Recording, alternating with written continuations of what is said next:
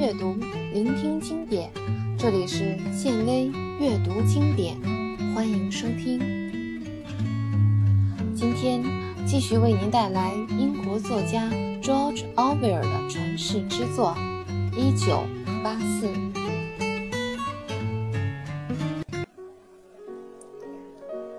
那间屋子就是一个独立的世界，所有的生物都能在其中。自由漫步。有时候，温斯顿觉得乔林顿先生算得上是一种已经灭绝了的生物。偶尔，他上楼时会停下来和乔林顿先生聊聊天。老先生几乎不出门，而且他的顾客也不多。他过着幽灵似的生活，只是在昏暗的店铺和后面的小厨房之间活动。在他经常做饭的厨房里，还摆着台老唱机，安着一个大喇叭。他似乎很高兴能和温斯顿聊聊天。他长长的鼻子上架着一副眼镜，是镜片特别厚的那种。他经常穿着一件平绒夹克，弓着背，在那堆廉价的旧货里忙碌着。他给人的印象不是一个旧货商。倒像是一个收藏家。他偶尔也会带着一种平静的热情，抚摸瓷质的瓶塞、釉漆质地的旧鼻烟壶盖儿、装着夭折儿婴儿头发的镀金铜制胸针盒一类的东西。他只是邀请温斯顿欣赏这些作品，从未要求他买点什么。温斯顿觉得，听老先生的话。就像是在听一支破旧八音盒的演奏一般。值得高兴的是，在老先生模糊的记忆里，还能找到一些过去的歌谣。不过，大多是一些片段，有关于二十四只乌鸦的，有关于一头折角母牛的，还有关于克克罗宾悲惨结局的。每当老先生想起点什么，总是笑着对温斯顿说：“我想，也许你会感兴趣。”遗憾的是，他每次记起的只是一首歌中的一两句而已。其实一直以来，温斯顿和乔利亚心里清楚，他们目前这样的情形是不会持续太久的。他们的头上始终悬着把利剑，随时可能落下来。有时候，死亡的逼近感。比身下的床榻还真实，他们只能紧紧相拥，用绝望的肉欲逃避这种感觉，宛如濒死的人抓住仅有的时间，享受生前的最后快乐那样。有时候，他们也会产生一种幻觉，幻想着可以安全，可以长久。两人都觉得，只要待在这间屋子里。就能躲过危险的降临。这间屋子就是他们最终的避难所。即使到达屋子的路上有各种艰难险阻，每次温斯顿凝视着镇止中心的时候，他总觉得自己能走出这个平静安全的世界。只要进入这个世界，时间就会停滞。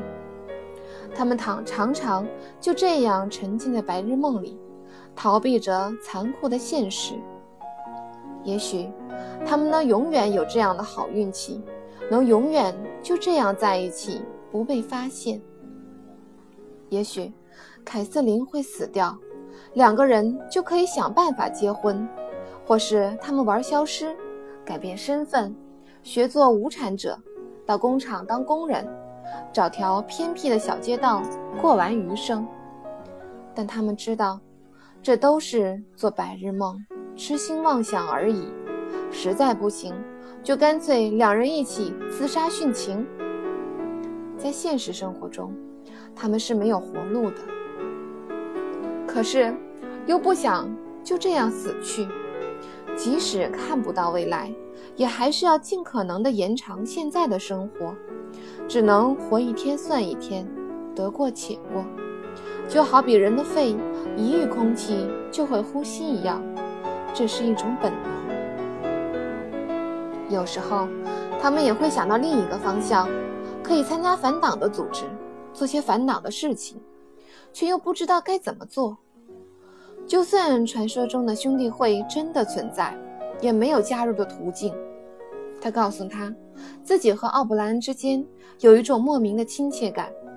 有时候，他的确难以压制自己的冲动，想站到奥布莱恩的面前，诉说自己对党的不满和仇恨，请求他帮助自己。听了他的想法，乔利亚对此表示并不反对他这么做。他本身就习惯于凭直眼、凭直觉看人。并且在依据长相判断人方面很有一套，所以对于温斯顿单凭眼神就相信奥布莱恩，他觉得没什么不妥的地方。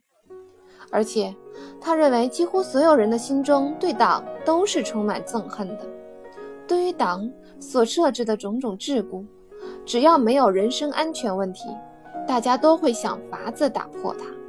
他对此深信不疑。不过。他不相信那种反对势力组织的存在。用他的话说，格尔斯坦因及地下军队不过是党为了达到某种目的耍的一种手段。即使你知道这是杜撰的谎言，也不得不配合，装作相信这种说法。要知道，在很多次党的集会和示威中，他曾无数次地高喊要处死某些人，即使他从来没有听到过这个名字。也不清楚他做过什么，是否犯有罪行。每到公审时，青年团会围在法庭外面，他也站在队伍里面，没日没夜地高喊着“打倒卖国贼”的口号。两分钟仇恨时，他总会抢在别人面前大骂格尔斯坦因。天晓得，他连格尔斯坦因是谁都不知道，就更不要说他的主张了，根本一无所知。他实在太年轻，是成长在革命后的一代，发生在五六十年代的思想斗争是完全超乎他的想象的。他根本无法理解当时那样的政治运动。无论怎样，在他眼中，党永远存在，永远不变，而且党是无法战胜的。对于他的反抗，只能是私下的不服从、阳奉阴违而已。顶多是孤立的恐怖行动，说杀了某个人，或是炸毁某个地方。某些时候，在某些方面，他比温斯顿还敏锐。他不容易被掌控，因为他从不相信党的宣传。有一次，温斯顿和他谈到当前与欧亚国之间的战争，他满不在乎地说：“他根本不认为两个国家真的有在打有在打仗。”他的说法让温斯顿大为吃惊。他说：“现在每天落在伦敦的火箭，或许就是政府自己发射的。为什么要这么做？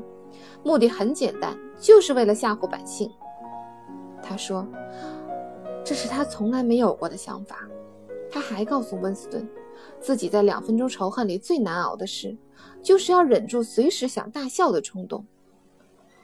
这让温斯顿对他既羡慕。又有些嫉妒。他怀疑过党教导的内容，但也只是在涉及自己的生活领域的时候才会有这种疑惑。通常他会接受政府编造的神话，因为在他眼中，这些官方的说法是真是假，并没有什么区别。比方说，他相信是党发明创造了飞机，那是在上小学时课本上学到的。温斯顿清楚地记得，自己五十年代后期上小学时，党只是宣称他发明了直升机。过了十几年，到了乔利亚上小学时，就变成发明飞机了。也许再过十几年，党会告诉那一代的孩子们，蒸汽机也是自己发明的了。温斯顿告诉他，早在自己出生前，飞机就已经存在了。革命。则是在很久以后的事情。不过，他对此并没有什么反应。其实，到底谁发明的飞机还不一样，跟自己又有什么关系？更让他吃惊的是，他发现乔利亚根本不记得四年前与大洋国交战的是东亚国的事儿，因为他觉得整个所谓的战争都是编造的谎言，所以他根本没有注意到自己国家交战的敌人已经改变了。我一直认为我们在和欧亚国打仗呢，他含含糊糊地说，这让他觉得实在太不可思议了。如果说飞机飞机的发明是在很久以前的事，是在他出生之前，不知道也情有可原。可是战争交战双方的改变只是四年前的事儿，是他长大之后的事情。那时他早就成年了呀。就这件事儿，他和他争论了大概三四十分钟，才让他想起来，似乎有一段时间，敌人不是欧亚国。是东亚国，可是他始终觉得这个问题根本无关紧要。最后他不耐烦了，说：“管他呢，一直都在打仗，今天打这个，明天打那个，总没个头。反正这些东西都是党该死的胡说八道。”他有时也会和他谈论记录司，说说自己在那里的伪造工作。对于他。说这些事儿，他并不惊讶。了解到自己整天挂在嘴上的真理，原来是由谎言而来的，这个事实并没有让他感到恐慌。温斯顿又告诉他一件事儿，是关于一张曾停留在他手中的纸条和琼斯、卢福斯和安伦森的事儿。那不是一张简单的纸条，它完全可以作为党篡改历史的证据。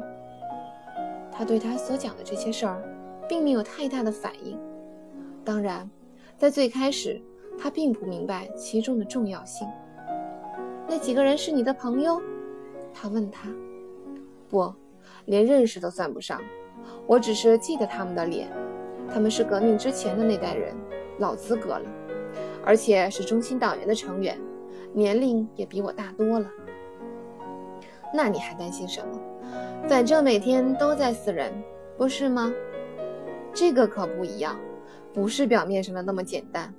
想想看，从昨天往前，所有的历史，一切的一切都不存在了，被销毁了。所有的东西，一切带有文字或记录性的东西，像有关的资料和各种书籍，都经过了处理，留下来的都是经过篡改或者伪造的。所有的图画。都重新绘制，所有的时间都做了改动，每一处建筑、地名，甚至街道都改换了名字。也许会有一些东西被遗忘，幸运地保留下来，就像这块镇纸，但也只是一件实物而已。我们无法从上面读到任何关于以前时代的信息，而且就在此时此刻，这种无耻卑鄙的篡改还在继续。从某种意义上说，党让历史停止了。除了近似于永恒的现在，这个党永远英明正确的现在。而我，是这种篡改的知情者，还是参与者？可是，我现在拿不出任何的证据来证明这种无耻的行为。要知道，我就是做这种工作的。我很清楚。所有的文档经过修改后是不会留下任何痕迹的，唯一的记忆就是我的记忆。但是，我无法确定是否有其他人和我一样拥有这样的记忆。在这种篡改工作进行这么多年后，就这么一次，恐怕我这一生只有这么一次，把真实的证据攥在自己手里。温斯顿努力地向他解释着这一切，想让他了解这件事的重要性。那证据能有什么用呢？是没有，因为那张纸条放在我手里没多久，我就扔掉了。不过这事要是放在今天，我肯定要把它保存起来。我虽然敢做冒险的事儿，但那也只是为了值得冒险的事。我是绝对不会为了那几张没用的报纸而冒险的。即便是你把那张纸留下来了，又能怎么样呢？乔利亚说道。也许没什么用，也许做不了什么，但它毕竟是证据。如果有一天能拿出去给别人看，就会撒下怀疑的种子。就现在这个情情况，我们这一代人是无法改变什么了。不过想象一下，也许在某个时候的某个地方，能出现那么一群反党的人。慢慢的，人群聚得多了，如果能留下点记录之类的东西，那么兴许后辈人还能继续干下去。亲爱的，我对以后的事儿没兴趣，让我感兴趣的只有我们而已。你的叛逆也只在腰部以下。他觉得这话很有意思，便伸出胳膊，开心地搂住他。